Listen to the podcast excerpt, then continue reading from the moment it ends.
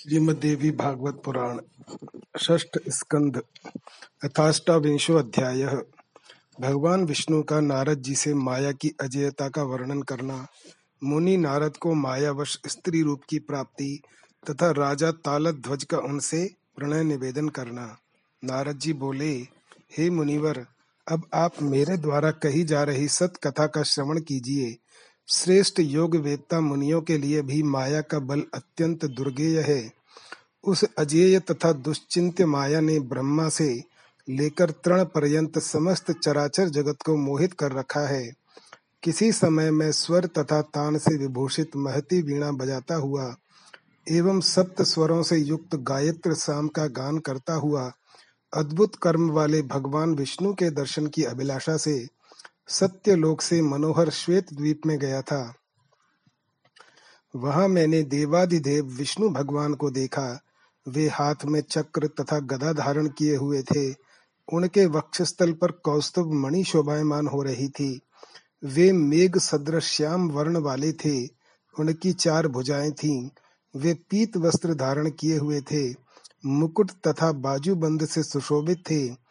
तथा वे विलासमयी लक्ष्मी के साथ प्रमदित होकर क्रीड़ा कर रहे थे सभी शुभ लक्षणों से संपन्न, समस्त आभूषणों से अलंकृत कांति युक्त अपने रूप यौवन पर गर्व करने वाली नारियों में सर्वश्रेष्ठ, भगवान विष्णु को अति प्रिय तथा स्वर्ण के समान आभा वाली भगवती लक्ष्मी मुझे देखकर उनके पास से अंतपुर में चली गईं। व्यंजित अंगों वाली लक्ष्मी जी को भवन में गई देखकर मैंने वनमाला धारण करने वाले देवादिदेव जगन्नाथ विष्णु से पूछा, हे भगवन, हे देवादिदेव, हे पद्मनाभ, हे असुर विनाशन, मुझे आते हुए देखकर माता लक्ष्मी जी आपके पास से क्यों चली गईं?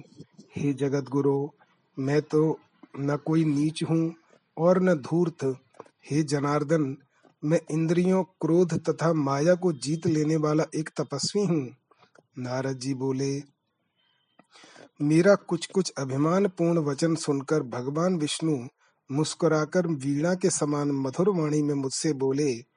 भगवान विष्णु बोले, हे नारद, ऐसी नीति है कि पति के अतिरिक्त अन्य किसी भी पुरुष के सानिध्य में स्त्री को कभी नहीं रहना चाहिए। हे विद्वन, वायु को जीत लेने वाले योगियों सांख्य शास्त्र के ज्ञाताओं, निराहार रहने वाले तपस्वियों तथा जितेंद्रिय पुरुषों एवं देवताओं के लिए भी माया अत्यंत दुर्जय है। हे मुनिवर, अभी आपने जो कहा है कि मैंने माया पर विजय प्राप्त कर ली है तो हे गीतज्ञ, आपको ऐसा कभी नहीं बोलना चाहिए। जब मैं, शिव, ब्रह्मा तथा सनक आदि मुनि भी उस अजन्मा माया पर विजय नहीं प्राप्त कर सके, तब आप तथा अन्य कौन हैं जो उसे जीतने में समर्थ हो सकते हैं? देवता, मानव तथा पशु पक्षी अथवा जो कोई शरीर धारण करने वाला प्राणी हो, वह उस अजन्मा माया को कैसे जीत सकता है? वेद का ज्ञाता, योगी, सर्वज्ञ, जितेंद्रिय एवं सत्व रज तम से युक्त कोई भी पुरुष माया को जीतने में कैसे समर्थ हो सकता है? काल भी उसी माया का ही रूप है। वह रूपहीन होते हुए भी स्वरूप धारण कर लेता है। विद्वान मूर्ख अथवा मध्यम श्रेणी का कोई भी व्यक्ति हो, वह उसके वश में रहता है। कभी कभी काल धर्मज्ञ पुरुष को भी उद्विग्न कर देता है। स्वभाव अथवा कर्म से उस काल की चेष्टा नहीं जानी जा सकती। नारद जी बोले, ऐसा कहकर विष्णु के चुप हो जाने पर मेरा मन संदेह से भर गया और मैंने उन जगन्नाथ सनातन वासुदेव से पूछा, हे रमाकांत आप मुझे यह बताएँ कि उस माया का रूप क्या है? उसकी आकृति कैसी है? उसमें कितनी शक्ति है? वह कहाँ रहती है? तथा उसका आधार क्या है? हे महीधर, मैं उस माया को देखना चाहता हूँ। अतः मुझे उसका शीघ्र दर्शन कराइए। हे लक्ष्मीकांत, मैं उसके विषय में सम्यक जानना चाहता हूँ। मुझ पर कृपा कीजिए। भगवान विष्णु बोले अखिल जगत को धारण करने वाली वह माया, त्रिगुणात्मिका सर्वज्ञा सर्वसम्मता, अजेया अनेक रूपा तथा संपूर्ण संसार को अपने में व्याप्त करके स्थित है। हे नारद, यदि तुम्हारे मन में उस माया को देखने की इच्छा है तो मेरे साथ अभी गरुड़ पर आरूढ़ हो जाओ। हम दोनों अन्य लोक में इसी समय चलते हैं। हे ब्रह्मपुत्र वहाँ मैं तुम्हें अजितात्माओं के लिए अजेय माया का दर्शन कराऊँगा। किंतु उसे देखकर तुम अपने मन को विषादग्रस्त मत होने देना। मुझसे ऐसा कहकर देवादिदेव भगवान विष्णु ने विनता पुत्र गरुड़ का स्मरण किया। स्मरण करते ही गरुड़ भगवान विष्णु के समक्ष उपस्थित हो गए। गरुड़ को आया हुआ देखकर भगवान विष्णु मुझे अत्यंत आदर पूर्वक पीछे बैठाकर प्रस्थान करने के लिए उस पर आरूढ़ हो गए। जिस वन प्रदेश में भगवान विष्णु जाना चाहते थे, वहाँ के लिए प्रेरित किए गए वायु सदृश, वेगवान विनता पुत्र गरुड़ ने वैकुंठ से प्रस्थान किया। गरुड़ पर आसीन हम दोनों, बहुत से विशाल वनों, दिव्य सरोवरों, नदियों, ग्राम नगरों, पर्वत के आसपास की बस्तियों, गायों के गोष्ठों मुनियों के मनोहर आश्रमों, सुंदर बावलियों, छोटे बड़े तालाबों, कमलों से सुशोभित विस्तृत तथा गहरे हृदयों एवं मृगों तथा वराहों के बहुत से समूहों को देखते हुए कान्य कुब्ज नगर के पास पहुँच गए। वहाँ कमलों से मंडित, हंस तथा सारसों से युक्त, चक्रवाकों से सुशोभित, अनेक वर्ण वाले खिले हुए कमलों से शोभायमान झुंड के झुंड भौरों की ध्वनि से गुंजित, एवं पवित्र तथा मधुर जल वाला एक दिव्य तथा रमणीय सरोवर दिखाई पड़ा। क्षीर सागर के मधुर दुग्ध की समानता करने वाले विशिष्ट जल से युक्त, उस परम अद्भुत सरोवर को देखकर भगवान विष्णु मुझसे कहने लगे, श्री भगवान बोले, हे नारद, सर्वत्र कमलों से आच्छादित, स्वच्छ जल से परिपूर्ण तथा सारस की ध्वनि से निनादित हो रहे इस अगाध सरोवर को देखो। इसी में स्नान करके हम लोग श्रेष्ठ नगर कान्य कुब्ज में चलेंगे, ऐसा कहकर भगवान विष्णु मुझे शीघ्र ही गरुड़ से उतारकर आगे ले गए। उन्होंने हँसते हुए मेरी तर्जनी उंगली पकड़ी और बार बार उस सरोवर की प्रशंसा करते हुए वे मुझे तीर पर ले गए। वृक्षों की घनी छाया वाले मनोहर तट भाग पर कुछ समय विश्राम करने के बाद भगवान विष्णु ने मुझसे कहा, हे मुने, आप इस स्वच्छ जल में पहले स्नान कर लें। तत्पश्चात मैं इस परम पवित्र सरोवर में स्नान करूँगा। इस सरोवर का जल साधु जनों के चित्त की भांति निर्मल तथा कमलों के पराग से विशेष रूप से सुगंधित है। भगवान के ऐसा कहने पर मैंने स्नान करने का मन बना लिया और अपनी वीणा तथा मृग चर्म वहीं रखकर मैं प्रेम पूर्वक तट पर चला गया। हाथ पैर धोकर और शिखा बांधकर मैंने हाथ में कुश ले लिया। पुनः पवित्र जल से आचमन करके मैं उस जल में स्नान करने लगा। जब मैं उस मनोहर जल में स्नान कर रहा था, उसी समय भगवान के देखते देखते मैं अपना पुरुष रूप छोड़कर एक सुंदर नारी के रूप में परिणत हो गया। उसी क्षण मेरी वीणा तथा पवित्र मृग चर्म लेकर भगवान विष्णु गरुड़ पर आरूढ़ होकर शीघ्र ही अपने धाम चले गए। इधर मैं सुंदर भूषणों से भूषित होकर स्त्री के रूप में हो गया। उसी समय से मेरे मन में पूर्व देह की विस्मृति हो गई। मैं भगवान विष्णु तथा अपनी महती वीणा को भी भूल गया। मोहिनी रूप प्राप्त करके मैं सरोवर से बाहर निकला और स्वच्छ जल वाले तथा कमलों से परिपूर्ण उस सरोवर को देखने लगा। मैं मन में बार बार विस्मय कर रहा था कि यह क्या है। नारी रूप को प्राप्त में ऐसा सोच ही रहा था कि मुझे तालत ध्वज नामक एक राजा अचानक दिखाई पड़े। हाथी के समूहों से घिरे हुए वे रथ पर बैठे हुए थे। युवावस्था तथा आभूषणों से सुशोभित राजा तालध्वज शरीर धारण किए एक साक्षात कामदेव के समान प्रतीत हो रहे थे। पूर्णिमा के चंद्रमा के समान मुख वाली तथा दिव्य आभूषणों से मंडित मुझ रमणी को देखकर राजा को महान आश्चर्य हुआ और उन्होंने मुझसे पूछा, हे कल्याणी, तुम कौन हो? हे कांते, तुम किस देवता, मनुष्य, गंधर्व अथवा नाग की पुत्री हो, रूप तथा यौवन से संपन्न युवती होते हुए भी तुम यहाँ अकेली क्यों हो? हे सुनैने तुम सच सच बताओ कि तुम विवाहिता हो अथवा कुमारी। हे सुके शांते हे सुमध्य में तुम इस सरोवर में क्या देख रही हो? हे पिक भाषिणी हे मनमथ मोहिनी, तुम अपनी अभिलाषा व्यक्त करो। हे मरालाक्षी, हे कृशोदरी मुझ उत्तम राजा को अपना पति बनाकर मेरे साथ तुम निस्संदेह मनोवांछित सुखों का उपभोग करो। इति श्रीमद्देवी भागवते महापुराणे अष्टादश सहस्रयाम संहितायाम षष्ठ स्कंधे नारदेन स्व स्त्रीत्व प्राप्ति वर्णनम नामाष्टाविंशो अध्यायः। अथैकोनत्रिंशो अध्यायः। राजा तालध्वज से स्त्री रूपधारी नारद जी का विवाह अनेक पुत्र पौत्रों की उत्पत्ति और युद्ध में उन सबकी मृत्यु, नारद जी का शोक और भगवान विष्णु की कृपा से पुनः स्वरूप बोध। नारद जी बोले, हे विषामपते राजा तालध्वज के यह पूछने पर मैंने अपने मन में सम्यक प्रकार से विचार करके उनसे कहा, हे राजन, मैं निश्चित रूप से नहीं जानती कि मैं किसकी कन्या हूँ। मेरे माता पिता कौन है? और मुझे इस सरोवर पर कौन लाया है? अब मैं क्या करूँ? कहाँ जाऊँ? मेरा कल्याण कैसे हो सकेगा? मैं आश्रयहीन हूँ। हे राजेंद्र, यही बात सोचती रहती हूँ। हे राजन, देव ही सर्वोपरि है। इसमें मेरा पौरुष व्यर्थ ही है। हे भूपाल, आप धर्मज्ञ हैं। आप जैसा चाहते हो वैसा करें। हे राजन मैं आपके अधीन हूँ, क्योंकि मेरा यहाँ कोई भी रक्षक नहीं है। मेरे न पिता हैं, न माता हैं, न बंधु बांधव हैं, और न तो कोई मेरा स्थान ही है।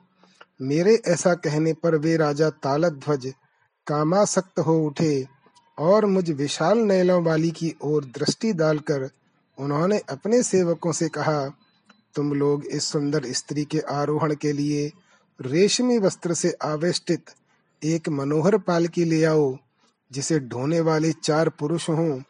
उसमें कोमल आस्तरण बिछा हो, तथा वह मोतियों की झालरों से सुशोभित हो, वह सोने की बनी हुई हो, चौकोर हो, तथा पर्याप्त विशाल हो। राजा की बात सुनकर शीघ्रगामी सेवकों ने मेरे लिए वस्त्र से ढकी हुई दिव्य पालकी लाकर उपस्थित कर दी। उन राजा तालब ध्वज का प्रिय कार्य करने की इच्छा से मैं उस पालकी पर आरूढ़ हो गया। मुझे अपने भवन ले जाकर राजा तालध्वज अत्यंत प्रसन्न हुए। किसी शुभ लग्न तथा उत्तम दिन में राजा ने वैवाहिक विधि विधान से अग्नि के साक्ष्य में मेरे साथ विवाह कर लिया। उस समय में उनके लिए प्राणों से भी बढ़कर प्रिय हो गया। वहाँ उन्होंने मेरा नाम सौभाग्य सुंदरी ऐसा रख दिया। काम शास्त्रानुकूल अनेक प्रकार के भोग विलासों के द्वारा मेरे साथ रमण करते हुए राजा को आनंद मिलता था। राज्य के कार्यों को छोड़कर वे दिन रात मेरे साथ क्रीडारत रहते थे। काम कला में आसक्त उन राजा को समय बीतने का भी बोध नहीं रहता था। मनोहर उद्यानों, बावलियों, सुंदर महलों, अट्टालिकाओं, श्रेष्ठ पर्वतों, उत्तम जलाशयों तथा रमणीक कानन में विहार करते हुए मधुपान से उन्मत्त वे राजा समस्त कार्य छोड़कर मेरे अधीन हो गए। हे व्यास जी उनमें मेरी भी पूर्ण आसक्ति हो गई और मैं क्रीड़ा रस के वशीभूत हो गया। मुझे अपने पूर्व पुरुष शरीर तथा मुनि जन्म का भी स्मरण नहीं रहा। ये ही मेरे पति हैं तथा इनकी अनेक पत्नियों में मैं ही इनकी प्रिय पतिव्रता भार्या हूँ, संपूर्ण विलासों को जानने वाली मैं इनकी पटरानी हूँ। इस प्रकार मेरा जीवन सफल है। ऐसा सोचती हुई मैं दिन रात उन्हीं के प्रेम में आबद्ध रहती थी तथा उनके साथ क्रीडारत रहती थी। इस तरह उनके सुख के लोभ में मैं सदा उन्हीं के अधीन हो गई। मेरा ब्रह्म विज्ञान, सनातन ब्रह्म ज्ञान तथा धर्मशास्त्र का रहस्य पूर्ण रूप से विस्तृत हो गया और मैं उन्हीं में आसक्त मन होकर रहने लगी। हे मुने, इस प्रकार काम क्रीड़ा में आसक्त मेरे वहाँ विहार करते हुए बारह वर्ष एक क्षण की भांति व्यतीत हो गए। मेरे गर्भवती होने पर राजा को परम प्रसन्नता हुई। राजा ने विधि पूर्वक गर्भ संबंधी संस्कार कर्म संपन्न कराया। गर्भ के समय मेरी मनोवांछित वस्तुओं के विषय में राजा मुझे प्रसन्न करते हुए बार बार पूछा करते थे। तब अत्यंत प्रसन्न चित्त में लज्जा के कारण कुछ भी नहीं कह पाती थी। दस माह पूर्ण होने पर ग्रह, नक्षत्र, लग्न तथा तारा बल युक्त शुभ दिन में मुझे एक पुत्र उत्पन्न हुआ। राजा के भवन में पुत्र जन्म का उत्सव मनाया गया। पुत्र जन्म से राजा परम प्रसन्न हो गए। जनना शौच समाप्त होने पर पुत्र का दर्शन करके राजा को असीम प्रसन्नता हुई। हे परंतप, अब मैं राजा तालाध्वज की अत्यंत प्रिय भार्य हो गई। दो वर्ष के अनंतर मैंने पुनः गर्भ धारण किया। यथा समय सभी शुभ लक्षणों से संपन्न दूसरा पुत्र उत्पन्न हुआ। तदनंतर ब्राह्मणों का आदेश पाकर राजा ने इस पुत्र का नाम सुधनवा और बड़े पुत्र का नाम वीर वर्मा रखा। इस प्रकार मैंने राजा के मनोनुकूल बारह पुत्र उत्पन्न किए। मैं मोह के वशीभूत होकर उनके लालन पालन में प्रेम पूर्वक लगा रहा।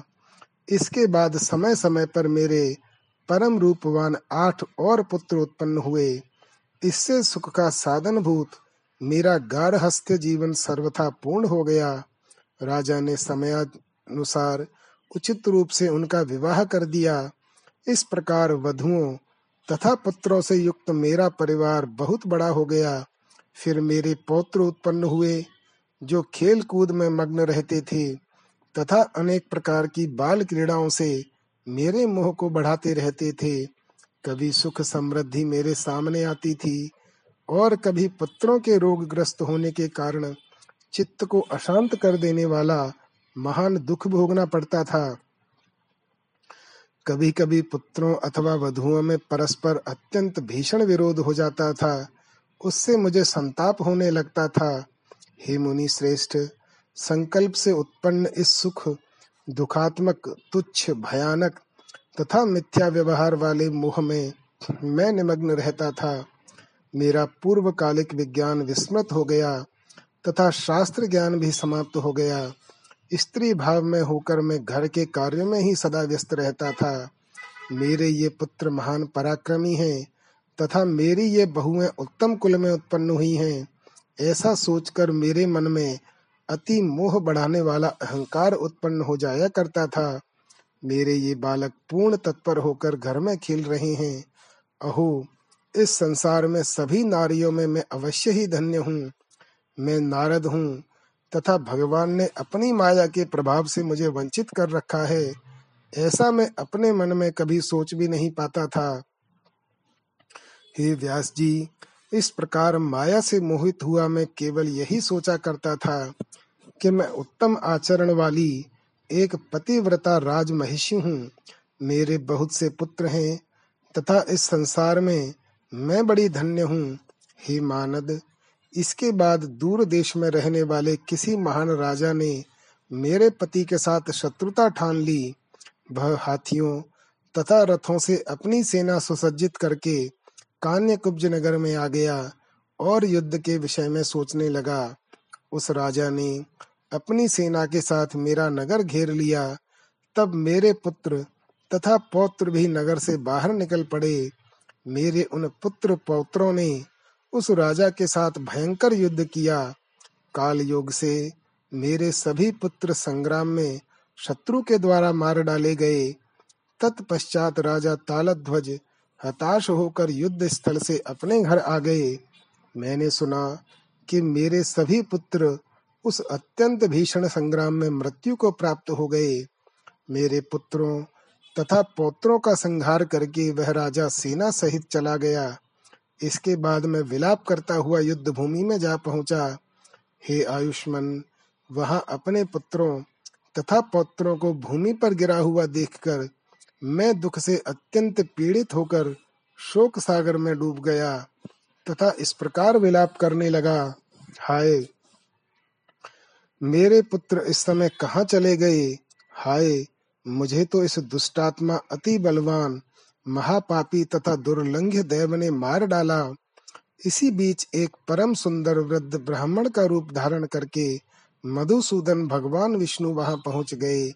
हे वेदज्ञ, सुंदर वस्त्रों से सुशोभित वे मेरे पास आए और युद्ध भूमि में अति विलाप करती हुई मुझे अबला से बोले, ब्राह्मण बोले, हे तनवंगी, हे पिकालापे, तुम क्यों विषाद कर रही हो? पति पुत्र आदि से संपन्न गृहस्थी में मोह के कारण ही यह भ्रम उत्पन्न हुआ है। तुम कौन हो? ये किसके पुत्र हैं? तथा ये कौन हैं? तुम परम आत्मगति पर विचार करो। हे सुलोचने, अब उठो और विलाप करना छोड़कर स्वस्थ हो जाओ। हे कामिनी, मर्यादा के रक्षणार्थ अब अपने परलोक गए हुए पुत्रों के निमित्त स्नान तथा तिलदान करो। धर्म शास्त्र का निर्णय है कि मृत बंधुओं के निमित्त तीर्थ में ही स्नान करना चाहिए। घर में कभी नहीं। नारद जी बोले, उस वृद्ध ब्राह्मण ने इस प्रकार कहकर मुझे समझाया। तत्पश्चात मैं उठा और बंधु बांधवों तथा राजा को साथ लेकर द्विज रूपधारी भगवान विष्णु को आगे करके तत्काल परम पवित्र तीर्थ के लिए चल पड़ा। ब्राह्मण रूपधारी जनार्दन जगन्नाथ श्री हरि भगवान विष्णु मेरे ऊपर कृपा करके पुन तीर्थ सरोवर पर मुझको ले जाकर बोले, हे गजगामिनी, इस पवित्र सरोवर में स्नान करो और निरर्थक शोक का परित्याग करो। अब पुत्रों की तिलांजलि आदि क्रिया का समय उपस्थित है। जन्म जन्मांतर में तुम्हारे करोड़ों पुत्र, पिता, पति, भाई तथा बहन हुए। तथा वे मृत्यु को भी प्राप्त हो गए। उनमें से तुम किस किसका दुख मनाओगी? यह तो मन में उत्पन्न भ्रम मात्र है, जो शरीरधारियों को व्यर्थ ही स्वप्न के समान होकर भी दुख पहुंचाता रहता है। नारद जी बोले, उनका यह वचन सुनकर भगवान विष्णु की प्रेरणा के अनुसार स्नान करने की इच्छा से मैं उस पुरुष संज्ञक तीर्थ सरोवर में प्रविष्ट हुआ। उस तीर्थ में डुबकी लगाते ही मैं तत्क्षण पुरुष रूप में हो गया, तथा भगवान विष्णु अपने हाथ में मेरी वीणा लिए हुए, अपने स्वाभाविक स्वरूप में सरोवर के तट पर विराजमान थे। हे द्विज श्रेष्ठ स्नान करने के पश्चात मुझे तट पर कमल लोचन भगवान का दर्शन प्राप्त हुआ। तब मेरे चित्त में सभी बातों का स्मरण हो गया। मैं सोचने लगा कि मैं नारद हूँ और भगवान विष्णु के साथ यहाँ आया था। माया से विमोहित होने के कारण मैं स्त्री भाव को प्राप्त हो गया। जब मैं इस तरह की बातें सोच रहा था, उसी समय भगवान विष्णु ने मुझसे कहा, हे नारद, यहाँ आओ। वहाँ जल में खड़े होकर क्या कर रहे हो? अपने अत्यंत दारुण स्त्री भाव का स्मरण करके तथा किस कारण से मैं पुनः पुरुष भाव को प्राप्त हुआ, यह सोचकर मैं आश्चर्यचकित हो गया। इति श्रीमद्देवी भागवते महापुराणे अष्टादश सहस्रयाम संहितायाम षष्ठ स्कंधे नारदस्य पुनः स्वरूप प्राप्ति वर्णनम नामैकोनत्रिंशो अध्यायः अथ त्रिंशो अध्यायः राजा तालध्वज का विलाप और ब्राह्मण वेशधारी भगवान विष्णु के प्रबोधन से उन्हें वैराग्य होना, भगवान विष्णु का नारद से माया के प्रभाव का वर्णन करना। नारद जी बोले मुझ विप्र रूप नारद को देखकर वे राजा तालध्वज इस आश्चर्य में पड़ गए कि मेरी वह पत्नी कहाँ चली गई और ये मुनि श्रेष्ठ कहाँ से आ गए। राजा तालध्वज बार बार यह कहकर विलाप करने लगे, हा प्रिय, मुझ वियोगी को विलाप करता हुआ छोड़कर तुम कहाँ चली गई? हे विपुल श्रोणी, हे कमल सदृश नेत्र वाली, हे पवित्र मुस्कान वाली तुम्हारे बिना मेरा जीवन, घर तथा राज्य, ये सभी व्यर्थ हैं। अब मैं क्या करूँ? तुम्हारे वियोग में इस समय मेरे प्राण भी नहीं निकल रहे हैं। तुम्हारे बिना प्राण धारण करने से प्रेम धर्म भी सर्वथा विनष्ट हो गया। हे विशाल नयनों वाली, मैं विलाप कर रहा हूँ। तुम मुझे प्रिय उत्तर प्रदान करो। प्रथम मिलन में मेरे प्रति जो प्रीति थी, वह कहाँ चली गई? हे सुभ्रु क्या तुम जल में डूब गई, अथवा मछली या कछुए तुम्हें खा गए, या फिर मेरे दुर्भाग्यवश वरुण ने तुम्हें शीघ्र ही अपने अधिकार में कर लिया? हे सर्वांग सुंदरी, हे अमृत भाषिणी, तुम धन्य हो जो अपने पुत्रों के साथ चली गई। उन पुत्रों के प्रति तुम्हारा वास्तविक प्रेम था। यह तुम्हारे लिए उचित नहीं है। जो कि दीन दशा को प्राप्त, मुझ पति को इस प्रकार विलाप करता हुआ छोड़कर पुत्र स्नेह रूपी पाश में बंधी हुई तुम स्वर्ग चली गई। हे कांते, हे प्रिय, मेरे पुत्र तथा प्राण प्रिय तुम, ये दोनों ही चले गए। फिर भी मुझे अत्यंत दुखित का मरण नहीं हो रहा है। मैं क्या करूँ और कहाँ जाऊँ? इस समय पृथ्वी पर राम भी नहीं है, क्योंकि पत्नी वियोग जन्य दुख को एकमात्र वे रघुनंदन राम ही जानते हैं। इस जगत में निष्ठुर ब्रह्मा ने यह बहुत विपरीत कार्य किया है, जो कि वे समान चित्त वाले पति पत्नी का मरण भिन्न भिन्न समयों में किया करते हैं। मुनियों ने नारियों का अवश्य ही बड़ा उपकार कर दिया है, जो उन्होंने धर्म शास्त्रों में पति के साथ पत्नी के भी सती हो जाने का उल्लेख किया है। इस प्रकार विलाप कर रहे उन ताल ध्वज को, भगवान विष्णु ने अनेक प्रकार के युक्तिपूर्ण वचनों से सांत्वना दी। श्री भगवान बोले, हे राजेंद्र, क्यों रो रहे हो? तुम्हारी प्रिय भार्या कहाँ चली गई? क्या तुमने कभी शास्त्र श्रवण नहीं किया है? अथवा विद्वत जनों की संगति नहीं की है? वह तुम्हारी कौन थी? तुम कौन हो? कैसा संयोग तथा कैसा वियोग? प्रहवमान इस संसार सागर में। मनुष्यों का संबंध नौका पर चढ़े हुए मनुष्यों की भांति है। हे नृप श्रेष्ठ अब तुम घर जाओ। तुम्हारे व्यर्थ रोने से क्या लाभ? मनुष्यों का संयोग तथा वियोग सदा देव के अधीन रहता है। हे राजन, विशाल नयनों वाली इस कृशोदरी सुंदर स्त्री के साथ जो भोग करना था उसे आपने कर लिया। अब इसके साथ आपके संयोग का समय समाप्त हो चुका है। एक सरोवर पर इसके साथ आपका संयोग हुआ था। उस समय इसके माता पिता आपको दिखाई नहीं पड़े थे। यह अवसर काकतालीय न्याय के अनुसार जैसे आया था, वैसे ही चला गया। अतः हे राजेंद्र, शोक मत कीजिए। काल का अतिक्रमण नहीं किया जा सकता है। अपने घर जाकर समय अनुसार प्राप्त भोगों का उपभोग कीजिए। वह सुंदरी जैसे आई थी, वैसे ही चली भी गई। आप जैसे पहले थे, अब वैसे ही हो गए हैं। हे राजन, अब आप घर जाइए और अपना कार्य कीजिए। आपके इस तरह रोने से वह स्त्री अब लौट तो आएगी नहीं। आप व्यर्थ चिंता कर रहे हैं। हे पृथ्वी पते, अब आप योग युक्त बनिए। समयानुसार जिस प्रकार भोग आता है, उसी प्रकार चला भी जाता है। अतएव इस सारहीन भव मार्ग के विषय में शोक नहीं करना चाहिए। न तो अकेले सुख का संयोग होता है और न तो दुख का। घटी यंत्र की भांति सुख तथा दुख का भ्रमण होता रहता है। हे राजन, अब आप मन को स्थिर करके सुख पूर्वक राज्य कीजिए। अथवा अपने उत्तराधिकारी को राज्य सौंपकर वन में निवास कीजिए। क्षण भर में नष्ट हो जाने वाला यह मानव शरीर प्राणियों के लिए अत्यंत दुर्लभ है। इसे प्राप्त होने पर सम्यक प्रकार से आत्म कल्याण कर लेना चाहिए। हे राजन, जिह्वा तथा जननेन्द्रिय का आस्वाद तो पशु योनियों में भी सुलभ होता है, किंतु ज्ञान केवल मानव योनि में ही सुलभ है। अन्य क्षुद्र योनियों में नहीं अतएव आप पत्नी वियोग से उत्पन्न शोक का परित्याग करके घर चले जाइए। यह सब उन्हीं भगवती की माया है, जिससे संपूर्ण जगत मोहित है।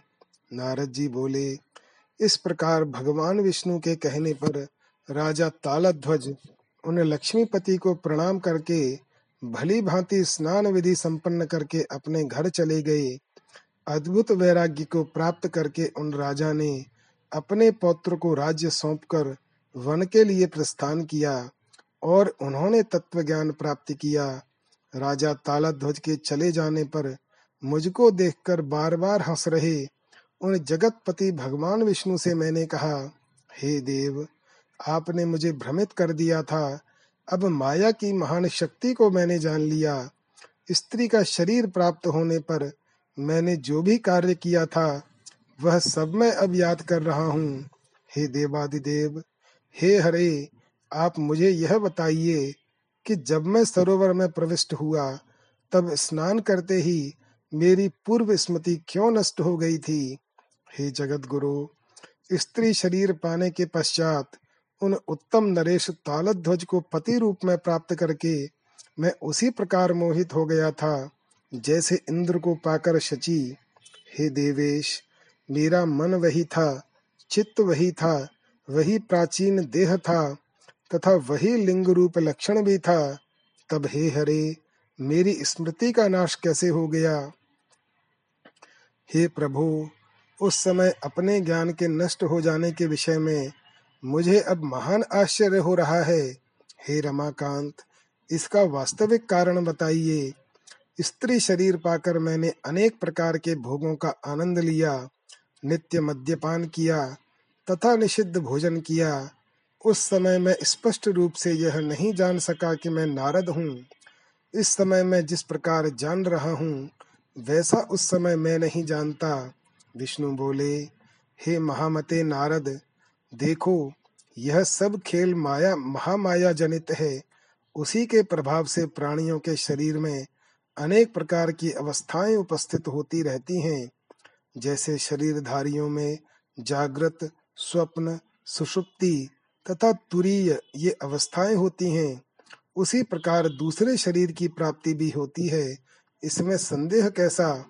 सोया हुआ प्राणी न जानता है, न सुनता है और न तो बोलता ही है। किंतु जाग जाने पर वही अपने संपूर्ण ज्ञात विषयों को फिर से जान लेता है। निद्रा से चित्त विचलित हो जाता है और स्वप्न से उत्पन्न होने वाले अनेक प्रकार के मनोभाव तथा मनोभेद उपस्थित होते रहते हैं। उस अवस्था में प्राणी सोचता है कि हाथी मुझे मारने आ रहा है, किंतु मैं भागने में समर्थ नहीं हूँ। क्या करूँ? मेरे लिए कोई स्थान नहीं है जहाँ मैं शीघ्र भाग चलूँ। कभी कभी प्राणी स्वप्न में अपने मृत पितामह को घर पर आया हुआ देखता है। वह समझता है कि मैं उनके साथ मिल रहा हूँ, बात कर रहा हूँ, भोजन कर रहा हूँ। जागने पर वह समझ जाता है कि सुख दुख संबंधी ये बातें मैंने स्वप्न में देखी हैं। उन बातों को याद करके वह लोगों को विस्तार पूर्वक उनके बारे में बताता भी है। जिस प्रकार कोई भी प्राणी स्वप्न में यह नहीं जान पाता कि यह निश्चय ही भ्रम है, उसी प्रकार माया का ऐश्वर्य जान पाना अत्यंत कठिन है। हे नारद, माया के गुणों की अगम्य सीमा को न तो मैं जानता हूँ और न तो शिव तथा न ब्रह्मा ही जानते हैं। तो फिर मंद बुद्धि वाला दूसरा कौन मनुष्य उसे पूर्णतः जानने में समर्थ हो सकता है? इस जगत का कोई भी प्राणी माया के गुणों को नहीं जान सका है। यह संपूर्ण चराचर जगत, सत्व, रज तथा तम, इन तीन गुणों के संयोग से विरचित है। इन गुणों के बिना यह संसार क्षण भर भी स्थिर नहीं रह सकता। मैं सत्व गुण प्रधान हूँ। रजोगुण और तमोगुण मुझमें गौण रूप से में विद्यमान है। तीनों गुणों से रहित होने पर मैं अखिल भवन का नियंता कभी नहीं हो सकता। उसी प्रकार आपके पिता ब्रह्मा रजोगुण प्रधान कहे जाते हैं। वे सत्व गुण तथा तमोगुण से भी युक्त हैं। इन दोनों गुणों से रहित नहीं हैं। उसी प्रकार भगवान शंकर भी तमोगुण प्रधान हैं तथा सत्व गुण और रजोगुण उनमें गौण रूप से विद्यमान हैं। मैंने ऐसे किसी प्राणी के विषय में नहीं सुना है जो इन तीनों गुणों से रहित हो। अतएव है मुनीश्वर, माया के द्वारा विरचित, सारहीन सीमा रहित तथा परम दुर्घट इस संसार में प्राणी को मोह नहीं करना चाहिए। आपने अभी अभी माया का प्रभाव देखा है। आपने अनेक प्रकार के भोगों का उपभोग किया। तब हे महाभाग, आप उस महामाया के अद्भुत, महामाया के अद्भुत चरित्र के विषय में मुझसे क्यों पूछ रहे हैं? इति श्रीमद्देवी भागवते महापुराणे अष्टादश सहस्रयाम संगीतायाम षष्ठ स्कंधे माया प्राबल्य वर्णनम। नाम त्रिंशो अध्याय अतैक त्रिंशो अध्याय व्यास जी का राजा जन्मे जैसे भगवती की महिमा का वर्णन करना। व्यास जी बोले, हे महाराज, मैंने नारद जी से योग माया के पवित्र अक्षरों वाले जिस महात्म्य को सुना है, उसे कहता हूँ आप सुने। महर्षि नारद की नारी देह से संबंधित कथा सुनकर मैंने उन सर्वज्ञ शिरोमणि मुनि से पुनः पूछा, हे नारद जी, अब आप यह बताइए कि इसके बाद भगवान विष्णु ने आपसे क्या कहा और आपके साथ वे जगतपति लक्ष्मीकांत कहाँ गए? नारद जी बोले, उस अत्यंत मनोहर सरोवर के तट पर मुझसे इस प्रकार कहकर भगवान विष्णु ने गरुड़ पर आरूढ़ होकर वैकुंठ के लिए प्रस्थान करने का विचार किया। तदनंतर रमापति विष्णु ने मुझसे कहा, हे नारद, अब आप जहाँ चाहे जाएँ, अथवा मेरे लोक चलिए, जैसी आपकी रुचि हो वैसा कीजिए। इसके बाद मैं मधुसूदन श्री विष्णु से आज्ञा लेकर ब्रह्मलोक चला गया। गरुड़ासीन होकर वे देवेश भगवान विष्णु भी मुझे आदेश देकर उसी क्षण बड़े आनंद से शीघ्र ही वैकुंठ चले गए। तत्पश्चात श्री विष्णु के चले जाने पर समस्त परम अद्भुत सुखों तथा दुखों के संबंध में विचार करता हुआ मैं अपने पिता ब्रह्मा जी के भवन पर जा पहुँचा। हे मुने, वहाँ पहुंचकर पिताजी को प्रणाम करके ज्यों ही मैं उनके सामने खड़ा हुआ, तभी उन्होंने मुझे चिंता से व्यग्र देखकर पूछा, ब्रह्मा जी बोले, हे महाभाग, आप कहाँ गए थे? हे सुत, आप क्यों इतने घबराए हुए हैं? हे मुनि श्रेष्ठ आपका चित्त इस समय स्वस्थ नहीं दिखाई पड़ रहा है। क्या किसी ने आपको धोखे में डाल दिया है? अथवा आपने कोई आश्चर्यजनक दृश्य देखा है? हे पुत्र, आज मैं आपको उदास तथा विवेक से कुंठित क्यों देख रहा हूँ? नारद जी बोले, पिता ब्रह्मा जी के ऐसा पूछने पर मैंने आसन पर बैठकर माया के प्रभाव से उत्पन्न अपना संपूर्ण वृत्तांत उनसे कहा, हे पिताजी, महान शक्तिशाली विष्णु ने मुझे ठग लिया था। बहुत वर्षों तक मैं स्त्री शरीर धारण किए रहा और मैंने पुत्र शोक जनित भीषण दुख का अनुभव किया। तत्पश्चात उन्होंने ही अपने अमृत में मधुर वचन से मुझे समझाया और पुनः सरोवर में स्नान करके मैं पुरुष रूप नारद हो गया। हे ब्रह्मन उस समय मुझे जो मोह हो गया था, उसका क्या कारण है? उस समय मेरा पूर्व ज्ञान विस्मृत हो गया था और मैं शीघ्र ही उन राजा तालध्वज में पूर्ण रूप से अनुरक्त हो गया। हे ब्राह्मण, मैं माया के इस बल को दुर्लंघ्य, ज्ञान की हानि करने वाला तथा मोह की विस्तृत जड़ मानता हूँ। मैंने संपूर्ण शुभ तथा अशुभ परिस्थितियों में का अनुभव किया तथा सम्यक प्रकार से उनके विषय में जाना, हे तात, आपने उस माया को कैसे जीता है? वह उपाय भी मुझे बताइए। नारद जी बोले, हे व्यास जी, पिता ब्रह्मा जी से मेरे इस प्रकार बताने पर वे मुस्कुराकर मुझसे प्रेम पूर्वक कहने लगे। ब्रह्मा जी बोले, सभी देवता, मुनि, महात्मा, तपस्वी, ज्ञानी तथा वायु सेवन करने वाले योगियों के लिए भी यह माया कठिनता से जीती जाने वाली है। उस महाशक्तिशालिनी माया को सम्यक प्रकार से जानने में मैं भी समर्थ नहीं हूँ। उसी प्रकार विष्णु तथा उमापति शंकर भी उसे जानने में समर्थ नहीं है। सजन, पालन तथा संहार करने वाली वह महामाया सभी के लिए दुर्गेय है। काल, कर्म तथा स्वभाव आदि निमित्त कारणों से वह सदा समन्वित है। हे मेधाविन अपरिमित बल से संपन्न। इस माया के विषय में आप शोक न करें।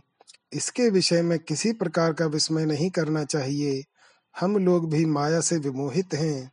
नारद जी बोले, हे व्यास जी, पिताजी के ऐसा कहने पर मेरा विस्मय दूर हो गया।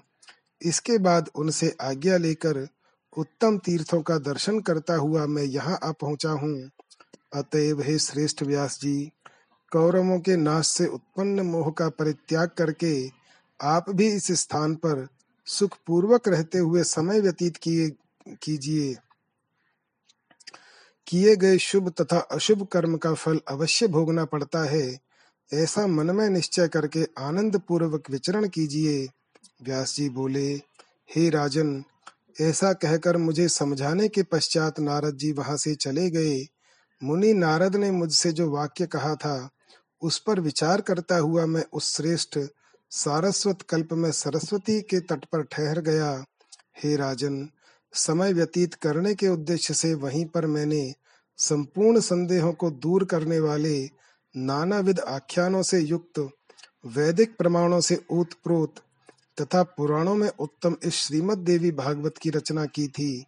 हे राजेंद्र, इसमें किसी तरह का संशय नहीं करना चाहिए। जिस प्रकार कोई इंद्रजाल करने वाला अपने हाथ में काठ की पुतली लेकर उसे अपने अधीन करके अपने इच्छानुसार नचाता है, उसी प्रकार यह माया चराचर जगत को नचाती रहती है। ब्रह्मा से लेकर तृण पर्यंत जितने भी पाँच इंद्रियों से संबंध रखने वाले देवता, मानव तथा दानव हैं, वे सभी मन तथा चित्त का अनुसरण करते हैं। हे राजन सत्व रज तथा तम। ये तीनों गुण गुण ही सभी कार्यों के सर्वथा कारण होते हैं। यह निश्चित है कि कोई भी कार्य किसी न किसी कारण से अवश्य संबंध रहता है। माया से उत्पन्न हुए ये तीनों गुण भिन्न भिन्न स्वभाव वाले होते हैं, क्योंकि ये तीनों गुण क्रमशः शांत, घोर तथा मूड भेदानुसार तीन प्रकार के होते हैं। इन तीनों गुणों से सदा युक्त रहने वाला प्राणी इन गुणों से विहीन कैसे रह सकता है? जिस प्रकार संसार में तंतु विहीन वस्त्र की सत्ता नहीं हो सकती, उसी प्रकार तीनों गुणों से रहित प्राणी की सत्ता नहीं हो सकती। यह पूर्ण रूपेण निश्चित है। हे नरेश, जिस प्रकार मिट्टी के बिना घट का होना संभव नहीं है, उसी प्रकार देवता, मानव अथवा पशु पक्षी भी गुणों के बिना नहीं रह सकते। यहाँ तक कि ब्रह्मा, विष्णु और महेश, ये तीनों भी इन गुणों के आश्रित रहते हैं। गुणों का संयोग होने से ही वे कभी प्रसन्न रहते हैं, कभी अप्रसन्न रहते हैं, तथा कभी विषादग्रस्त हो जाते हैं। जब ब्रह्मा सत्व गुण में स्थित रहते हैं, तब वे शांत, समाधिस्थ ज्ञान संपन्न तथा सभी प्राणियों के प्रति प्रेम से युक्त हो जाते हैं। वे ही जब सत्व गुण से विहीन होकर रजोगुण की अधिकता से युक्त होते हैं, तब उनका रूप भयावह हो जाता है और वे सबके प्रति अप्रीति की भावना से युक्त हो जाते हैं। वे ही ब्रह्मा, जब तमोगुण की अधिकता से आविष्ट हो जाते हैं, तब वे विषादग्रस्त तथा मूड हो जाते हैं, इसमें संशय नहीं है। सदा सत्व गुण में स्थित रहने वाले विष्णु इसी गुण के कारण शांत, प्रीतिमान तथा ज्ञान संपन्न रहते हैं। वे ही रमापति विष्णु रजोगुण की अधिकता के कारण अप्रीति से युक्त हो जाते हैं और तमोगुण के अधीन होकर सभी प्राणियों के लिए घोर रूप हो जाते हैं। इसी प्रकार रुद्र भी सत्व गुण से युक्त होने पर प्रेम तथा शांति से समन्वय स्थित रहते हैं। किंतु रजोगुण से आविष्ट होने पर वे भी भयानक तथा प्रेम विहीन हो जाते हैं। इसी तरह तमोगुण से आविष्ट होने पर वे रुद्र मूड तथा विषादग्रस्त हो जाते हैं। हे नृप श्रेष्ठ यदि ये ब्रह्मा, विष्णु, महेश आदि तथा युग युग में जो सूर्यवंशी तथा चंद्रवंशी चौदहों मनु कहे गए हैं, वे भी गुणों के अधीन रहते हैं, तब इस संसार में अन्य लोगों की कौन सी बात? देवता, दानव तथा मानव समेत यह संपूर्ण जगत माया का वशवर्ती है। अतएव हे राजन, इस विषय में कदापि संदेह नहीं करना चाहिए। प्राणी माया के अधीन है, और वह उसी के वशवर्ती होकर चेष्टा करता है। वह माया भी सदा संविद रूप परम तत्व में स्थित रहती है। वह उसी के अधीन रहती हुई, उसी से प्रेरित होकर जीवों में सदा मोह का संचार करती है। अतः विशिष्ट माया स्वरूपा, प्रज्ञामयी परमेश्वरी माया की अधिष्ठास्त्री सच्चिदानंद रूपिणी, भगवती जगदम्बा का ध्यान, पूजन, वदन तथा जप करना चाहिए। उससे वे भगवती प्राणी पर दया करके उसे मुक्त कर देती हैं और अपनी अनुभूति कराकर अपनी माया को हर लेती हैं। समस्त भवन माया रूप हैं तथा वे ईश्वरी उसकी नायिका हैं। इसीलिए त्रैलोक्य सुंदरी भगवती को भुवनेशी कहा गया है।